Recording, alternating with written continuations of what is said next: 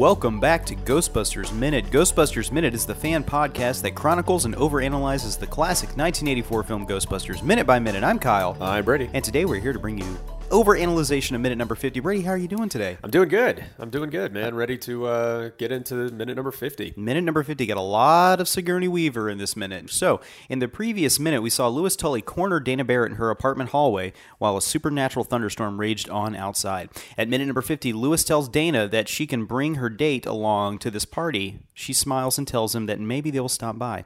Louis tells her that he, annou- he will announce their impending arrival to the rest of the party guests and that they will be playing Twister and breakdancing later. At 50 minutes 8 seconds, Louis goes back into his door. Excuse me, Louis goes back to his door and is again locked outside of his apartment. At 50 minutes 11 seconds, as Louis pounds on his door to get back in, Dana walks into her darkened apartment. At 50 minutes 25 seconds, as Dana walks back into her apartment, she begins to take her jacket off as the storm can be heard outside. At 50 minutes 37 seconds, Dana's phone rings. At 50 minutes 50 seconds, Dana says hello to her mother on the other line as she continues to disrobe. At 50 minutes 59 seconds, Dana tells her mother that she has to go.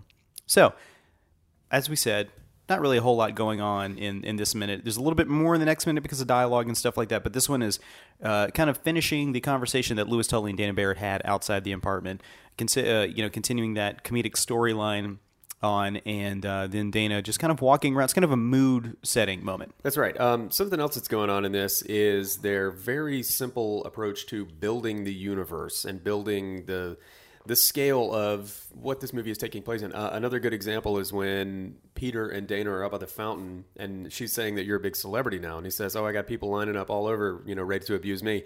Uh, she's now talking to her mom, which again is saying that you know, hey, there's a backstory here. We're going to approach that with mm-hmm. Dana, mm-hmm. and also, yes, mom, the guy's on TV, and that's just building, building, building the universe of this movie, the world of this movie, and it's done very, very, very simply. I like that. Yeah, and we have not to spoil too much. I mean, if you seen, if you're at this point in the movie, you've probably seen. If in this point in the podcast, you've probably seen Ghostbusters before. You know what's about to come.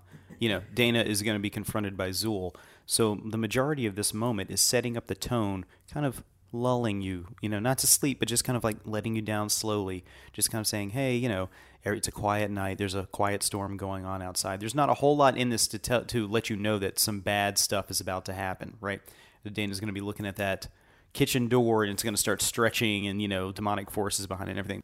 So another thing that this minute does is it kind of concludes almost the Louis Tully Dana Barrett relationship. You know, we have seen him up until this point as kind of the annoying neighbor, the I wouldn't say really creepy so much as just desperate and kind of weird guy who lives across the hallway. Seems kind of protective of Dana. You know how he Yeah, yeah. to try to break into her apartment to turn her TV off so she wouldn't get in trouble.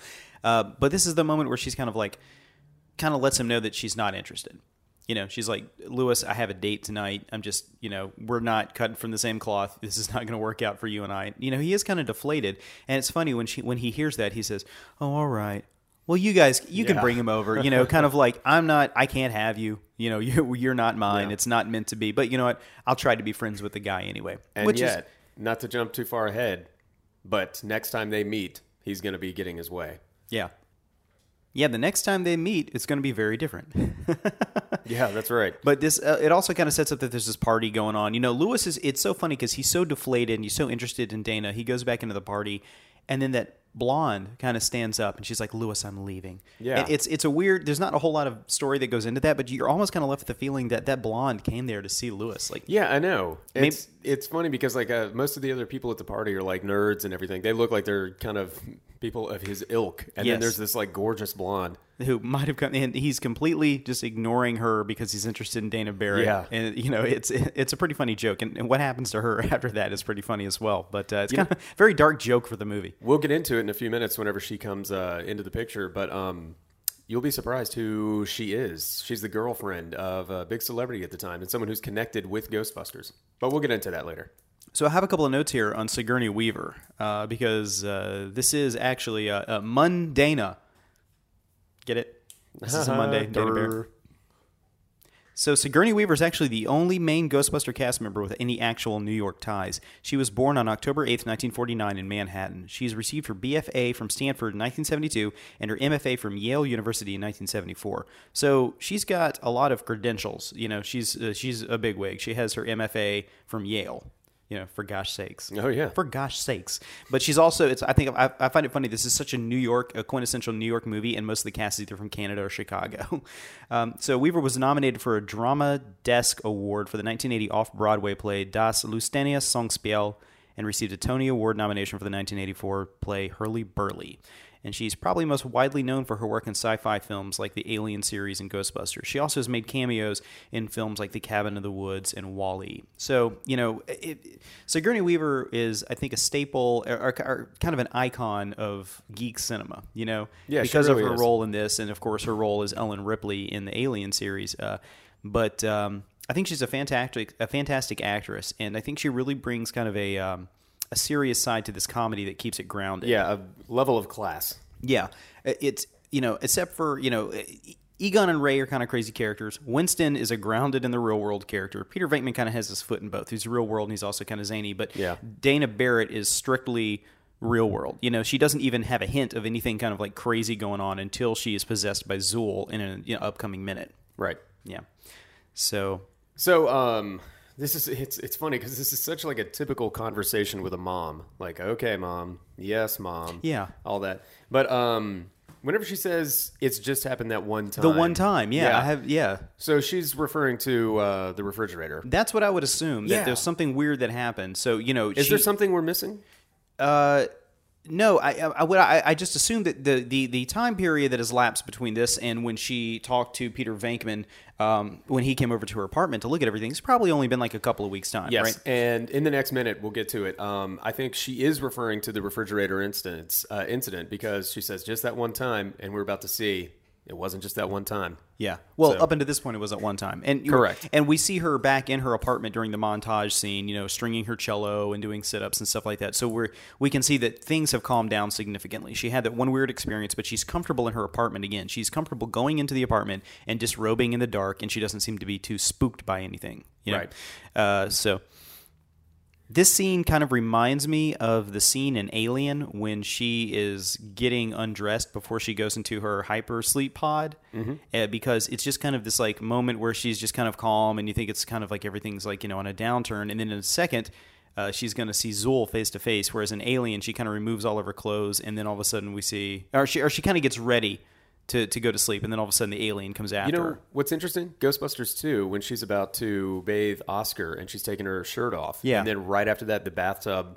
You know, what is this? This is like some kind of trend for I think it is. I think you know. There's a lot of actors who, uh, you know, Tom Cruise is always running in his movies. Tom Hanks is always peeing. Tom Hanks this- is always peeing and crashing uh, different planes. He's a bad travel guy, you know. Uh, uh, Brad Pitt's always eating. I think a lot of actors have these trademarks that they kind of they look at themselves in the mirror, maybe with their agent or a couple of acting, you know, uh, types, and they say like, okay, what's my thing? What do I do in movies? And you know, uh, people that write scripts are really uh, analytical about these things. They'll go back and watch other movies, and they'll kind of like pick up on things that characters do before they kind of like disarm themselves. So when we see Sigourney Weaver removing her clothes, it's not to be tantalizing. It's meant to be like, okay, I'm becoming more vulnerable. So at this point, Dana A tough as nails character up until this point, is really showing her vulnerability. She's tired, she's exhausted. Louis is harassing her in the hallway. She comes in, talks to her mother, which is a whole nother level of her getting harassed, and she just kind of takes everything off. And in the, in the following minute, we'll see her just kind of completely deflate and just kind of lean back in her chair, you know, kind of like saying like, okay. How long do I have before Venkman gets here? I need to have a glass of wine and ready myself for more harassment. So, Yeah. Yeah. Funny. Uh, that's all that I've got for this minute. Yeah, You? that's pretty much all ha- I have as well. So, folks, uh, thank you so much for joining us here for minute number 50. Like we talked about at the top of the show, Jurassic Park Minute is coming. Check out JurassicParkMinute.com, Jurassic Minute on Twitter, and Facebook.com slash Jurassic Park Minute. Uh, we're going to be launching that on October 17th.